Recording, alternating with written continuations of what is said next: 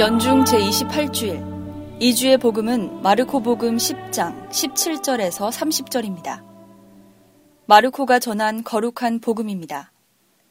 그때 예수님께서 길을 떠나시는데 어떤 사람이 달려와 그분 앞에 무릎을 꿇고 선하신 스승님, 제가 영원한 생명을 받으려면 무엇을 해야 합니까? 하고 물었다. 그러자 예수님께서 그에게 이르셨다.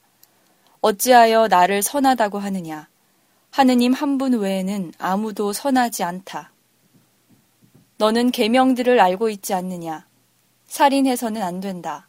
간음해서는 안 된다. 도둑질해서는 안 된다. 거짓 증언을 해서는 안 된다. 횡령해서는 안 된다. 아버지와 어머니를 공경하여라. 그가 예수님께 스승님, 그런 것들은 제가 어려서부터 다 지켜왔습니다. 하고 대답하였다. 예수님께서는 그를 사랑스럽게 바라보시며 이르셨다. 너에게 부족한 것이 하나 있다. 가서 가진 것을 팔아 가난한 이들에게 주어라. 그러면 내가 하늘에서 보물을 차지하게 될 것이다. 그리고 와서 나를 따라라.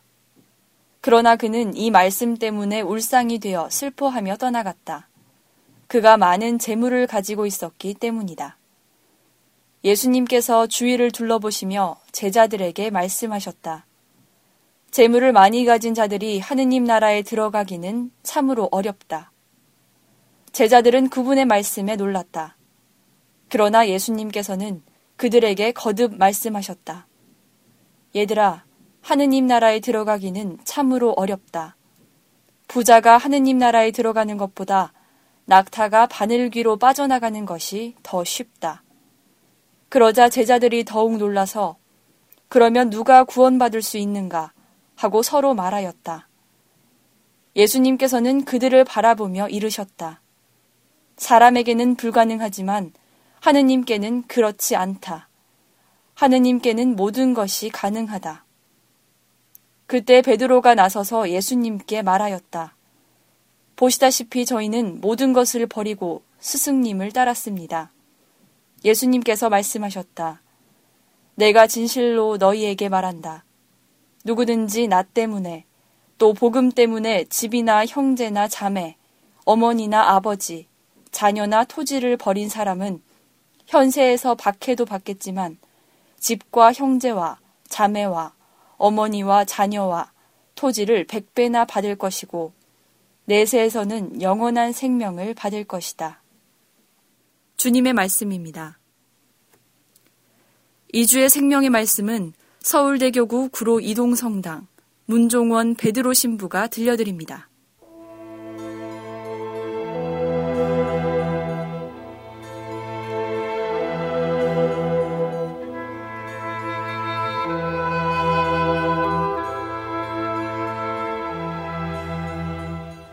예수님은 재물을 많이 가진 자들이 하느님 나라에 들어가기는 어렵다는 말씀과 연결지어 제자들에게 예수님을 따르는 의미를 자세하게 설명해 주십니다. 예수님을 따르기 위한 전제 조건은 예수님을 위해서 모든 것을 버리는 것입니다. 그러나 버린다는 것은 새로운 것으로 채워진다는 희망을 내포합니다. 곧 버림은 채워짐입니다. 우리가 새로운 일을 시작할 때 전에 맡았던 일들을 버리고 친근한 사람들을 떠나야만 합니다. 이것은 참으로 힘든 일입니다.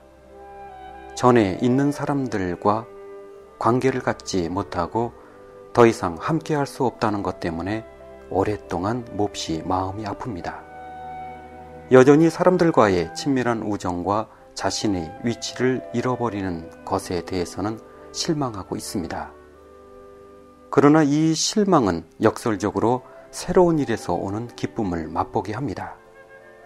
분명히 우리에게는 혼돈을 주는 시기지만 이것을 통해서 과거에 있었던 것에 대해서 많은 것을 배우게 됩니다. 우리는 뒤에 있는 것에 대해서 자유로워져야 합니다. 하느님께서 이제 새 일을 시작하였기 때문입니다. 너무 자주 사람들은 지금은 이미 사라져 버린 어떤 것들 때문에 즐거움을 놓칩니다. 우리는 현재에 살아가는 것을 배워야만 합니다. 우리 뒤에 있었던 과거를 봉헌하고 현재 처해 있는 우리의 삶 안에서 하느님께서 하시는 일에 일치해야 합니다. 바오로 사도는 다음과 같이 말합니다. 나는 이미 그것을 차지하였다고 여기지 않습니다. 그러나 이 한 가지는 분명합니다. 나는 내 뒤에 있는 것을 잊어버리고 앞에 있는 것을 향하여 내달리고 있습니다. 하느님께서 그리스도 예수님 안에서 우리를 하늘로 부르시어 주시는 상을 얻으려고 그 목표를 향하여 달려가고 있는 것입니다. 하느님께서 우리를 위해서 계획하신 일을 향해 달려갈 수 있음에 감사하면서 손에 쟁기를 잡고 한때 있었던 그리고 다시 잊지 않을 것에 대해 뒤돌아보는 것을 그만두어야 합니다. 예수님께서는 쟁기에 손을 대고 뒤를 돌아보는 자는 하느님 나라에 합당하지 않다고 말씀하셨습니다. 하느님께서는 우리가 과거에 살기를 바라지 않으십니다. 하느님은 비록 우리가 지나간 날들과 똑같이 모든 것을 되돌리고 재창조할 수 있다 하더라도 그것은 항상 똑같아질 수 없다는 것을 알고 계십니다.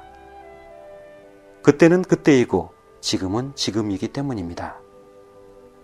어제는 이미 지나갔습니다. 시간의 흐름 속으로 사라졌습니다. 우리는 현재의 사람으로 현재의 하나님을 이해하고 현재의 삶을 살아야 합니다. 하루에 하나를 이루는 것입니다. 지금을 살아가는 한 주간 보내시기를 바랍니다. 구로이동 성당 문정훈 베드로 신부였습니다.